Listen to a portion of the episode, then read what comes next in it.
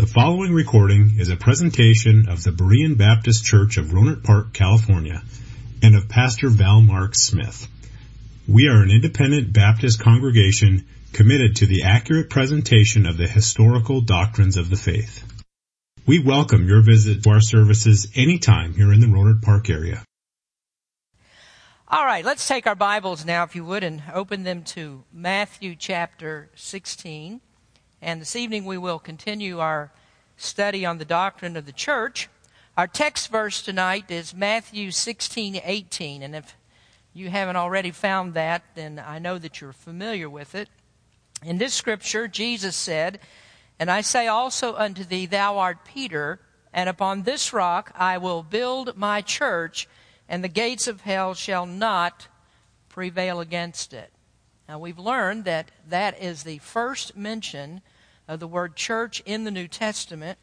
And in that statement that Jesus made, we find the promise that he gave that he would establish a church, but also we see that he gave a guarantee that although it would be assailed by the devil, by the flesh, and by the world, that his church would never fail that in all ages since Jesus established his church that it will be here and there will always be New Testament churches of like faith and order to the one that Jesus started. Now, a little bit later on uh, in our studies, we're going to take the opportunity to talk about church history and church perpetuity, that there always will be on earth a church that's doing the Lord's work until He comes to take the church out of the world. And of course, that comes at the second coming of Christ. In our lesson last week, we talked about the true New Testament church. And there are many churches that claim to be true churches, but they're not true unless they're verified by certain characteristics. It must be a church that began at the right time. It must have begun in the right place. It must have started with the right person. It must have been made up of the right material, with the right officers, with the right polity. That's the government of the church. It must have the right gospel, and it must have the right mission. And without going into detail about all those different characteristics, let me just say that we do believe that Baptist churches that still remain true to the New Testament meet all of those different uh, different things that are necessary, the necessary criteria to be called true churches of the Lord Jesus Christ. And I know that there are a lot of churches today that have dropped the name Baptist. They're Baptist churches, but they've dropped using the name. And I don't really see anything wrong with the name. Uh, I want to hold on to the name. And if anybody really wants to take the time to look at this historically, they will find that there have been churches that uh, believe the same things that we do in Berean Baptist Church today, and we have a presence in all the centuries to go back to the time of Christ. But that's a subject more directly related to the history and the perpetuity of the church, and as I said, we'll have the opportunity to take a look at that a little bit later. This evening, I'd like to talk to you about something else. I want to speak to you on the nature of the church. And I'm going to be a little bit more technical than usual tonight, so I would encourage you to take some notes so you can remember what's been said. What exactly is the church? Well, that's a, that's a very appropriate question, and there are plenty of wrong answers to that question. Uh, there are many different ideas that people have about what the church is. And so, as the first exercise, as we look into this this evening, we're going to look at the uh, different uses of the word church. You have New Testament uses of it, and you also have uses of the word church that we have in common everyday speech. So that's number one on your outline tonight. We're going to look at the uses of the word church. Now, the problem that we have in identifying the nature of the church is that there is no theory that adequately explains all the different uses of the word church that we have in the New Testament. Uh, Buell Kazee makes this statement in the introduction of his book entitled The Church and the Ordinances. He said, It is certain there is a church, the questions which arise about it seem to demand a plausible and scriptural answer. Is it local and visible or general and invisible? Can it be both at the same time? If there be two churches, both local and universal, both visible and invisible, does it not follow that one must be in constant confusion, trying to adapt oneself to the obligations and activities of both? If the church and the ordinances belong together, would not the existence of an invisible church in some way affect the visibleness of the ordinances? What about the church and the family of God? What about the relationship of the Holy Spirit to the church as compared to his relationship to the individual believer? Does every believer belong to the church? These and many other difficult questions arise as one studies the scriptural interpretation of the church. Now, that statement shows that we're not tackling an easy subject. There are a lot of differences of opinion about what the church is, and what that's done has led many Christians to just blindly take somebody's definition that they have invented and just accept that without really doing any investigative work into the New Testament to see what the Bible really says about the church. Well, what we want to do is we want to find truth, and so we're going to examine the Word of God to see what does the Bible actually say about the nature of the church. So we're going to start that by looking at the ways that the word church is used. Now, first of all, we would start with the historical use of the word. And the historical use covers the whole range of the activity of the church throughout the ages, from the time that Christ started it, that we find here in Matthew 16, 18, all the way up until this present time. So the historical use covers 2,000 years of church history. And when we talk about the church in that way, we're not really talking about any particular church or any denomination. And we may not speak of just true churches only, but also false churches that have arisen during that time and have claimed to be true churches. And so you'll often hear me speak of the church that way, where I just use the word in, in the sense as uh, could be a true church or a false church. And even as I say that, I'm using the church in a generic sense. But when we do that, or when I do that, I in no way imply that a false church is a church in any sense of the word. And so when we look back to the founding of the church and we look at the rise of Catholicism in the later centuries, and then uh, in the 15th, uh, 16th century, you have the Reformation that began. Then after that, you have churches that claim restoration. All of those are included in the historical sense of the use of the word church. The second usage that we have is the denominational use. And denominational is when we take all the churches that belong to a specific core set of doctrines and put them all together. For instance, we talk about the Roman Catholic Church. And when we say that, we're not talking about uh, St. Elizabeth Ann Seton that's down here on Snyder, but rather we're talking about all churches that hold the Roman Catholic doctrine all across the world. And in the denominational sense, we use the word Presbyterian, we may use Methodist, we talk about the assemblies of God, and so on. And so we're not referring to a particular church, but to the entire mess and you can italicize mess in your notes if you're taking them. We're referring to the whole mess that calls themselves churches, those that are denominated Presbyterians, Methodists, and many others. And it's popular to refer to the Baptist church in that way, to say, well, we, we're, we're, we're part of the Baptist church, whereas strictly speaking, we can never refer to ourselves as the Baptist church. We are Baptist churches. So it's not really proper to use the word church in the denominational sense when you're speaking of Baptist. Now, thirdly, there is the institutional use of the word, and that's the usage that we find in Matthew 16, 18, the scripture that we're studying tonight. And the institutional use is a generic use of the word in which we're referring to the church as an institution in society to say that's the way the word is used here in Matthew 16, 18. And there Jesus was not referring to any particular church, such as the church at Jerusalem, which right then he was in the process of forming, but he was talking about the church as an institution in society. That's called an abstract use of the word, or also again a generic use of the word. And that's demonstrated by passages such as Ephesians chapter 5, where Paul speaks of the husband and the wife and compares that to the church and compares marriage to the church. He says in Ephesians 5:23, "For the husband is the head of the wife, even as Christ is the head of the church, and he is the savior of the body." Now, in that passage, Paul is not speaking about a particular husband or wife. He's using the term generically to speak of marriage, where there is a husband and a wife that's in a marriage. Now, the, the that that particular usage of the word does not become concrete until you make it refer to a particular marriage. For instance, Jorge is the husband of the wife Mina. Now he put a concrete sense to the term marriage. Well, here in the New Testament, in the book of Ephesians, uh, it, it, Paul is using the, the term in a generic sense. So in that particular scripture, he's not talking about the church at Ephesus, but he's talking about the institutional church.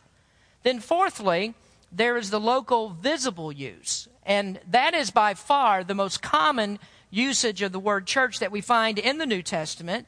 So that when the Bible says specifically the church at Ephesus, or it speaks of the church at Antioch, or the church at Rome, uh, there's a particular congregation that is in mind, and these are believers that can assemble together, they can worship together, and they covenant together to carry out the Lord's work.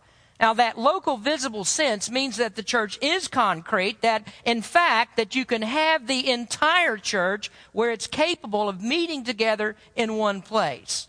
Now for example, in Acts 13:1, the scripture says, "Now there were in the church that was at Antioch certain prophets and teachers as Barnabas and Simeon that was called Niger, and Lucius of Cyrene and Manaen, which had been brought up with Herod the Tetrarch and Saul.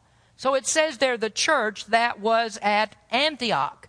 And so there was a group of disciples that were able to gather there. They're assembled.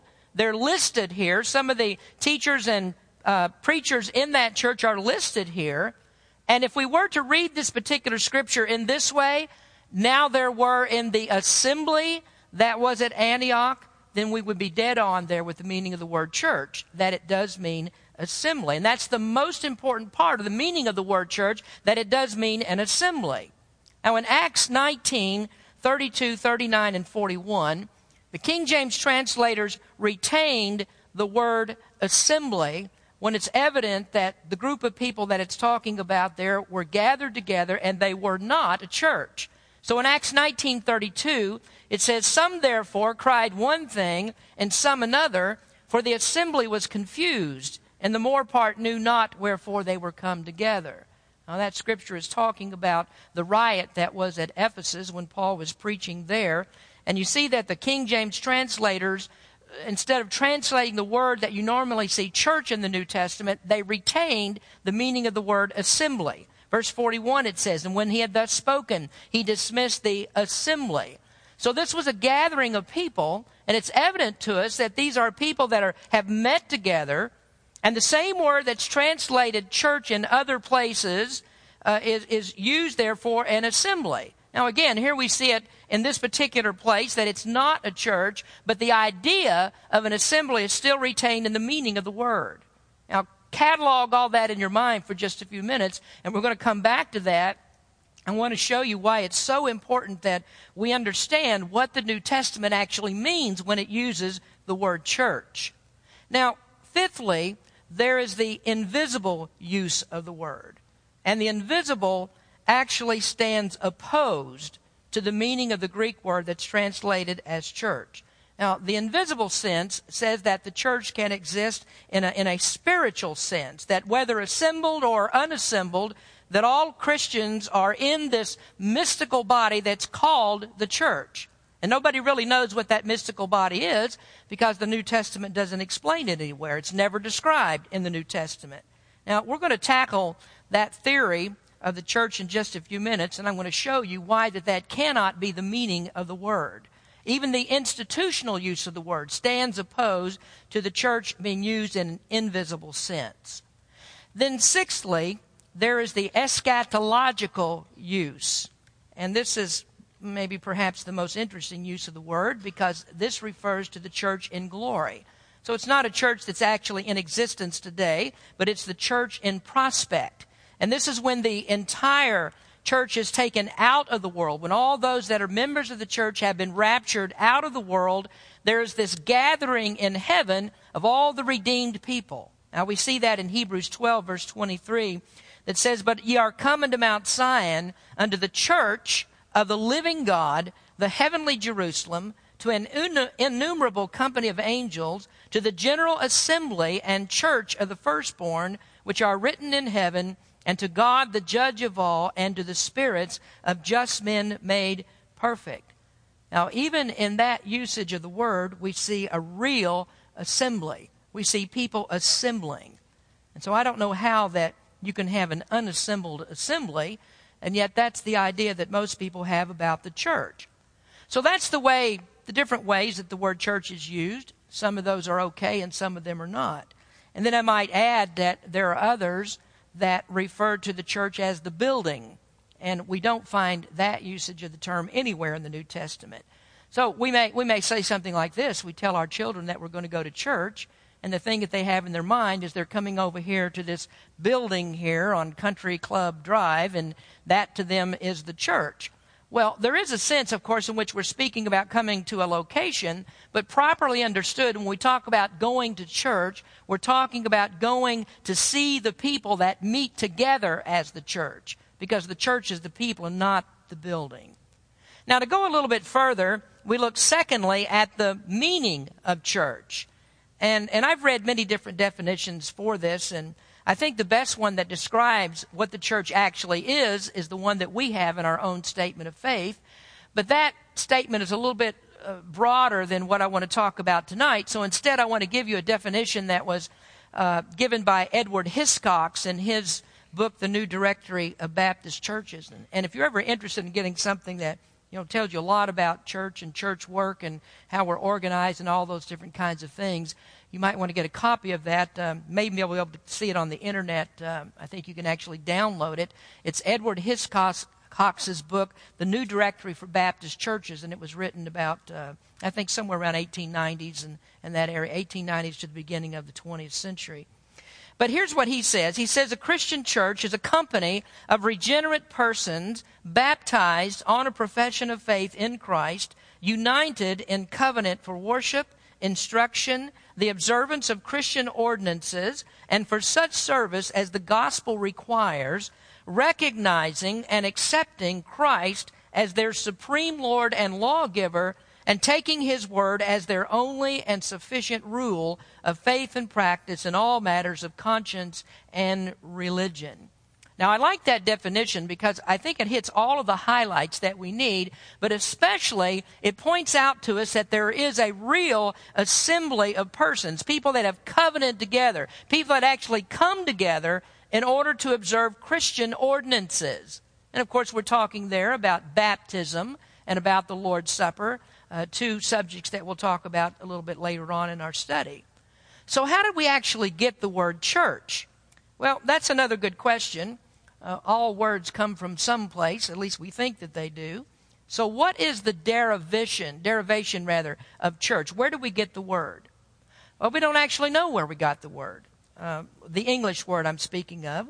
Edward, Edward says the word church is of uncertain derivation English, church, Scottish, kirk, Anglo Saxon, Cyric, German, Kirch, Danish, Kirke, Swedish, Kirka, Russian, Zerkow, it's used as the equivalent, if not derived from the Hebrew kahal, Latin curia, and has usually been derived from the Greek kuriakon, belonging to the Lord. This is, however, disputed by good authority.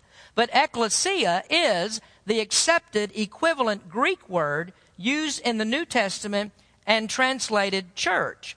So although we don't know exactly where we got the English word church, we do know that in the New Testament it is translated from the Greek word ecclesia. And uh, the most important way to determine what does ecclesia mean is to understand what did the Greeks mean when they used that word in the New Testament times. Now, just as a side note to this, William R. Downing makes an interesting observation about the use of the word church in Acts 1937.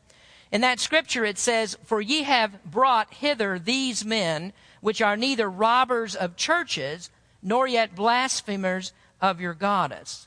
Now there the King James translators use the, the word churches, but it's not translated from the word ecclesia. So it's not actually robbers of churches, but it's robbers of temples.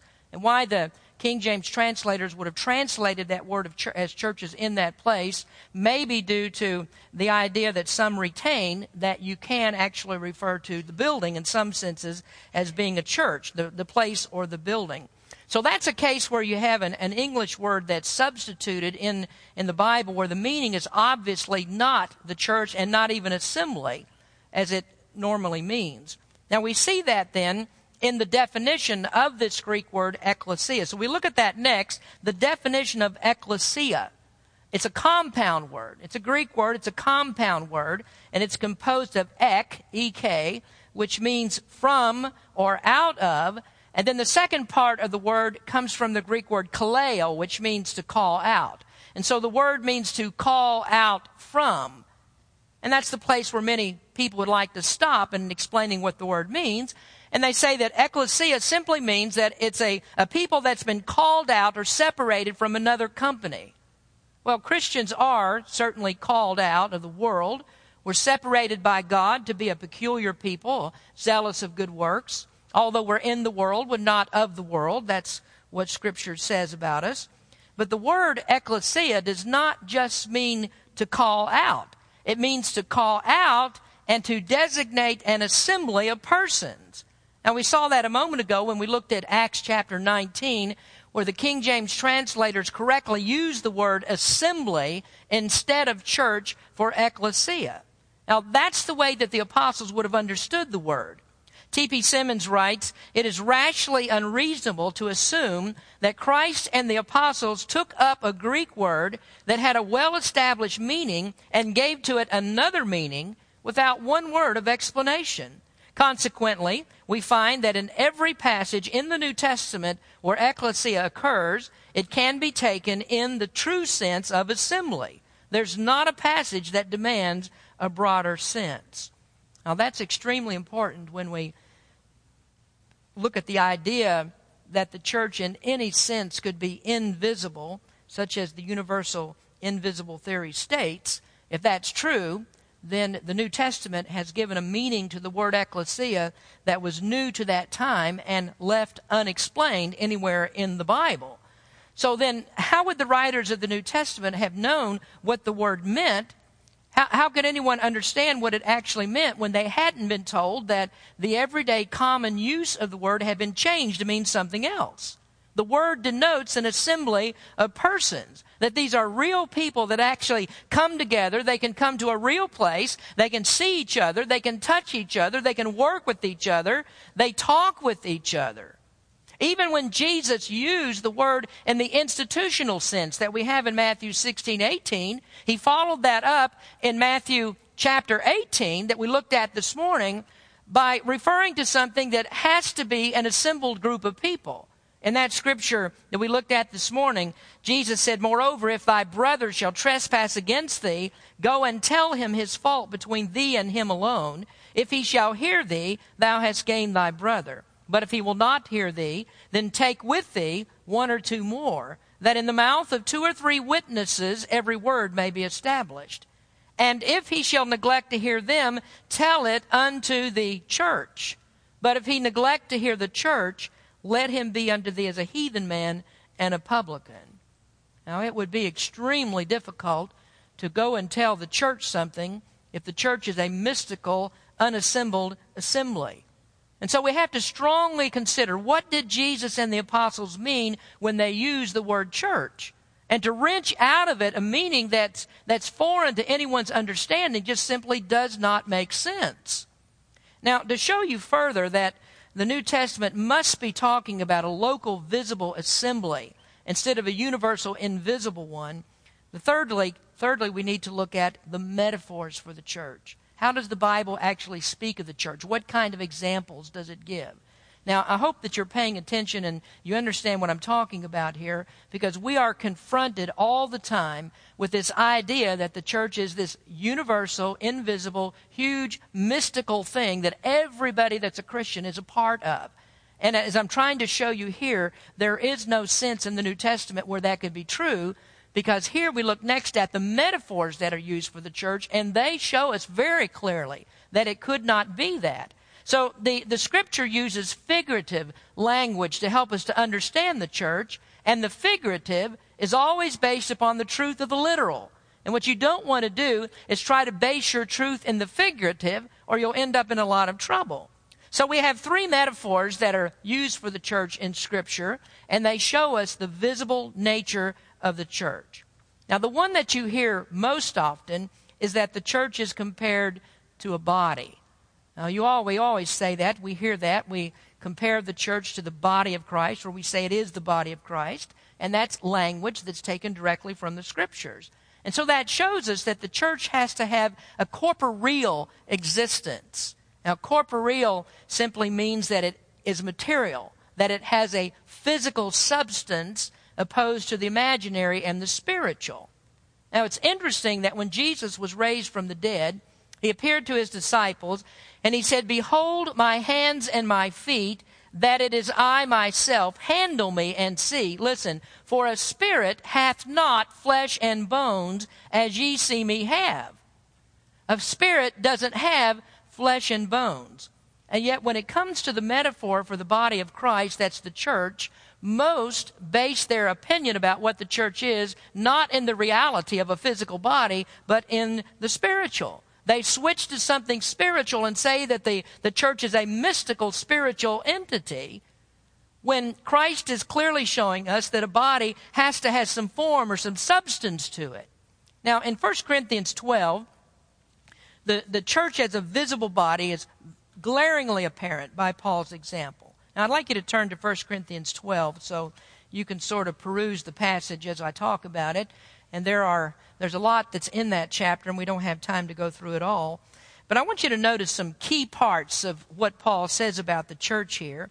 In 1 Corinthians 12 27, he says to these believers, Now ye are the body of Christ and members in particular. Now keep that thought in mind. We are all members in particular of the body.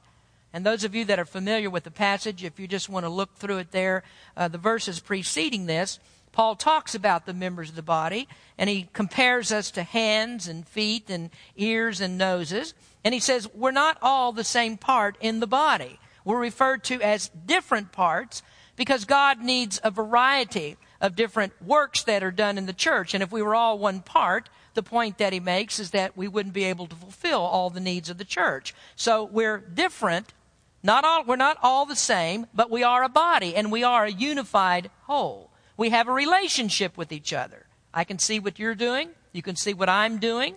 You recognize when there is a need that needs to be filled in the church, and you can, you can put yourself in the place where you can fill that need.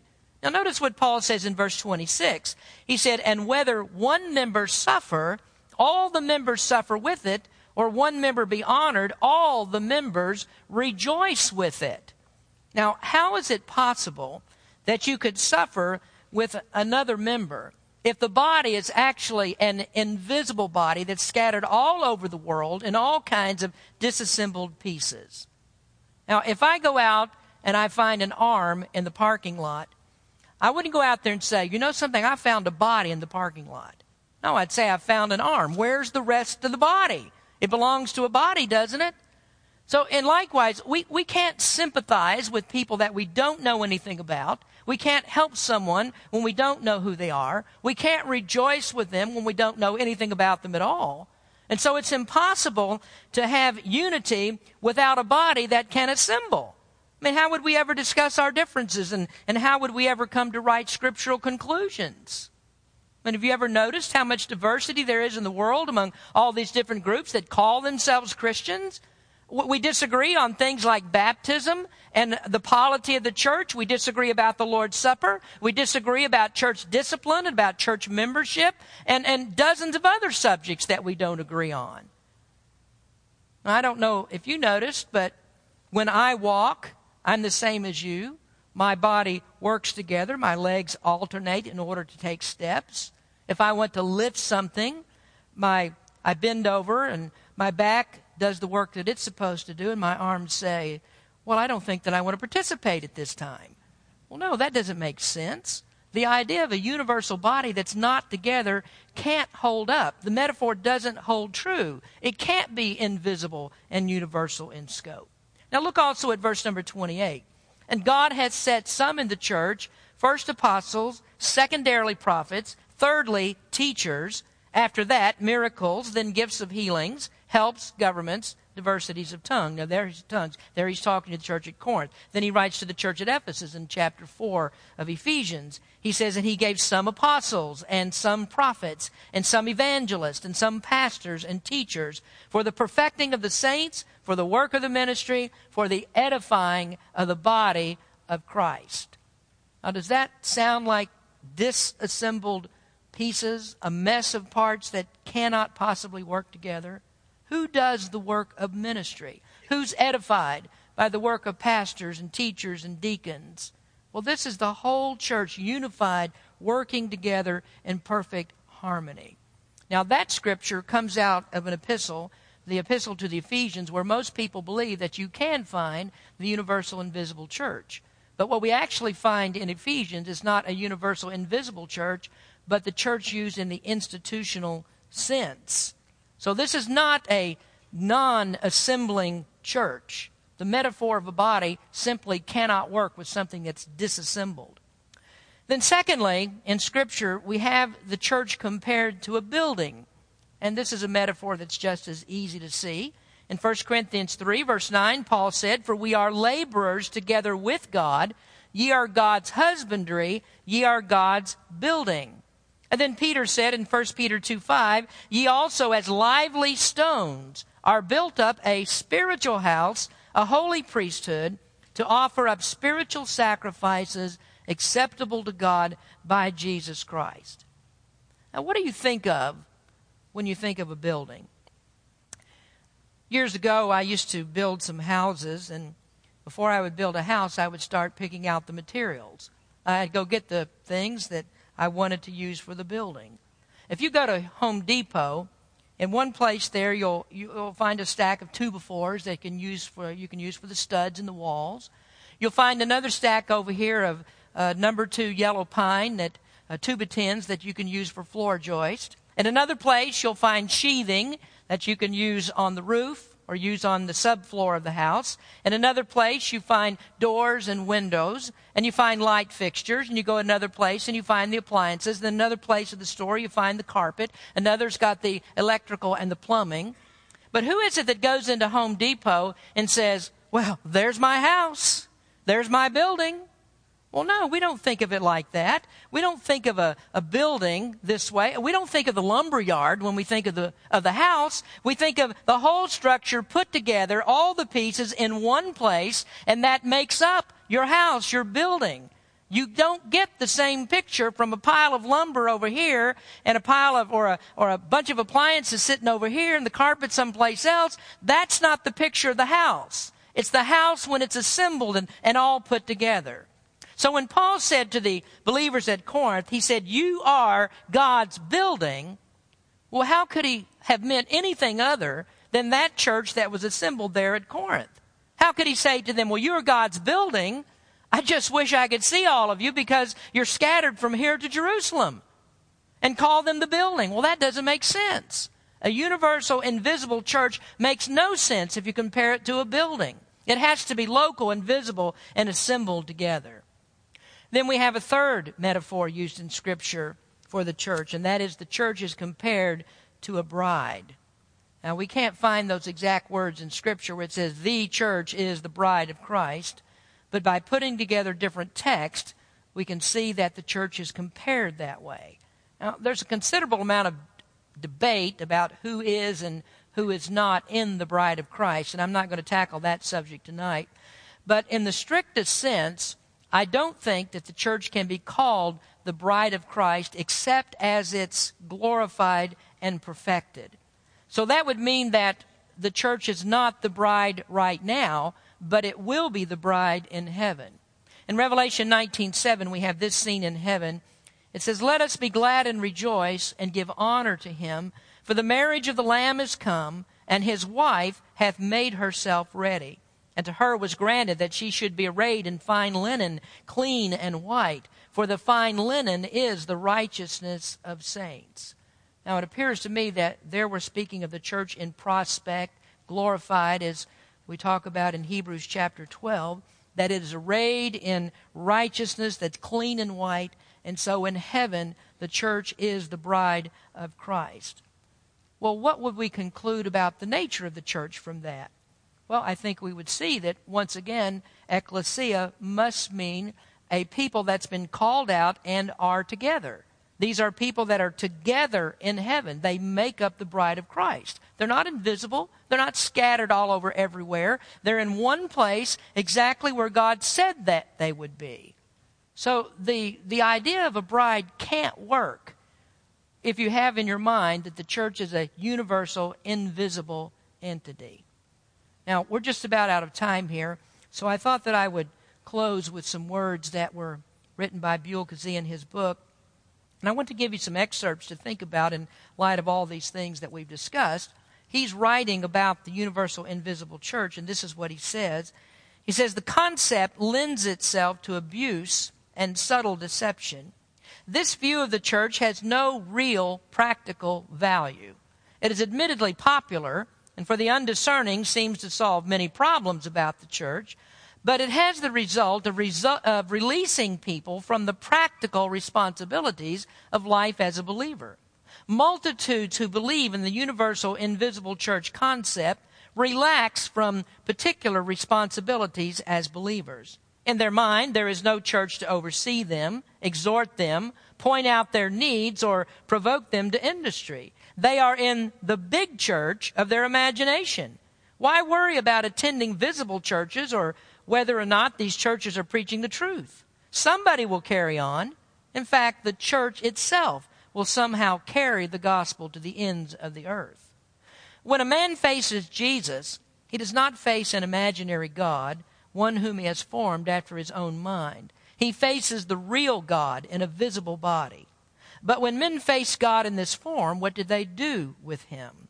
Yes, they crucified him. This is the story of the local visible church. As long as the church is invisible, all the different brands of religion can find a make believe harmony under its broad canopy. They are all in the great invisible church, so why argue about the differences? Each can have his own. But when we set before them the local visible kind of church, where they must take a stand and be identified before the world as committed to the doctrines of salvation, where they must be responsible for definite commitment to service, a church which requires a covenant relationship spelled out in certain practical aspects of conduct, a church whose services they must attend and support with their money, there arises a resistance to its reality. It's too exacting too definite and real. It requires bodily presence, not just spiritual. It's the body of Christ in the flesh where it can be seen and communicate. The incarnation of the Lord Himself in fellowship of real, live human bodies and spirits. For many, it's all too literal and imperfect and visible. It's much easier to live in a dream church than in a real one. The slacker cannot hide in the mystic folds of a visible church, for there are none. The sinner can be found out and judged. This visible church is committed to the Word of God and not to the varying desires of fleshly members. It's committed to a doctrine that identifies it from false churches. The worldling is not at liberty to make this incarnate presence after his own idea of God. He must conform to the Word. What is the reaction to those who do not wish to conform to the life of the local visible church? They crucify it as they crucify its head and seek hiding in what appears to be the monstrosity of the universal invisible church. The inventors of the so called universal invisible church concept provide a dream church where the believer can escape the conflict found in the local church and yet enjoy the complacent comfort of feeling that he's in a higher spiritual relationship with God. In this way, the church concept becomes a great offense against the churches of God. Now, there's a lot to consider in that statement. I didn't even read everything that he had to say. But what is the church of the Lord Jesus Christ? What is the nature of the church? What is this thing that Christ said would never succumb to the gates of hell? Well, we go back to what Hiscox said it's a local, visible body of believers, a company of regenerate persons baptized on a profession of faith in Christ, united in covenant for worship instruction, the observance of Christian ordinances, and for such service as the gospel requires, recognizing and accepting Christ as their supreme Lord and lawgiver, and taking His Word as their only and sufficient rule of faith and practice in all matters of conscience and religion. And let me summarize all of that and put it to you simply like this that when the Berean Baptist Church meets together, all of us together here are the body of Christ. This is a the composite whole of the body of Christ that meets right here. There is no mystical entity out there anywhere. Another church, a true church that meets together where members have covenanted together and they're in another city in California, another place in the United States, another place in the world, if that is a true church holding to the doctrines of Jesus Christ, that is a complete body of Christ in the locality where they are. So they can carry out all the business that the Lord requires them to do. They meet together and they observe the, or, the ordinances. They baptize people. They partake of the Lord's Supper together. They evangelize. They bring people in, make new members, and even start new churches that are also the body of Christ in their particular locality. So we don't think of the church as all Christians all over the world are in this one mystical, invisible body because there can't be any such thing. It's not a body. That's a misnomer to call it a body. And I think the metaphors that we see in Scripture uh, plainly prove that. It can't be a body, it can't be a building, and it can't be a bride if it's scattered all over the world and can never assemble together. The true church is an assembled body of people, just like we have here in Berean Baptist Church tonight. Let's pray. Father, we thank you for uh, the study of your word and how important this is for us. We need to get this right because if your church is the plan and the program that you have for the world in this age, as we're waiting for you to come back, and if you have vested authority in the church to do your work, to carry out your ordinances, to make disciples, and to teach them all things that you have commanded, then we must know what is a true New Testament church. And Lord, help us to understand and see this that, that this body here, we are, we are the body of Christ here, and we can carry out everything that you've told us to do. We can do everything that the New Testament commands, and we are your church. Lord, help us to understand this better, to realize who the church is. Thank you, Lord, for the study that we've had tonight. In Jesus' name we pray. Amen. Thank you for listening to this presentation of the Berean Baptist Church of Rohnert Park, California. If you would like further information about our church, please feel free to call us at area code 707-584-7275 or write to us at Berean Baptist Church, 6298 Country Club Drive, Rohnert Park, California, 94928. Additionally, you may visit us on the World Wide Web at www.bbaptist.org.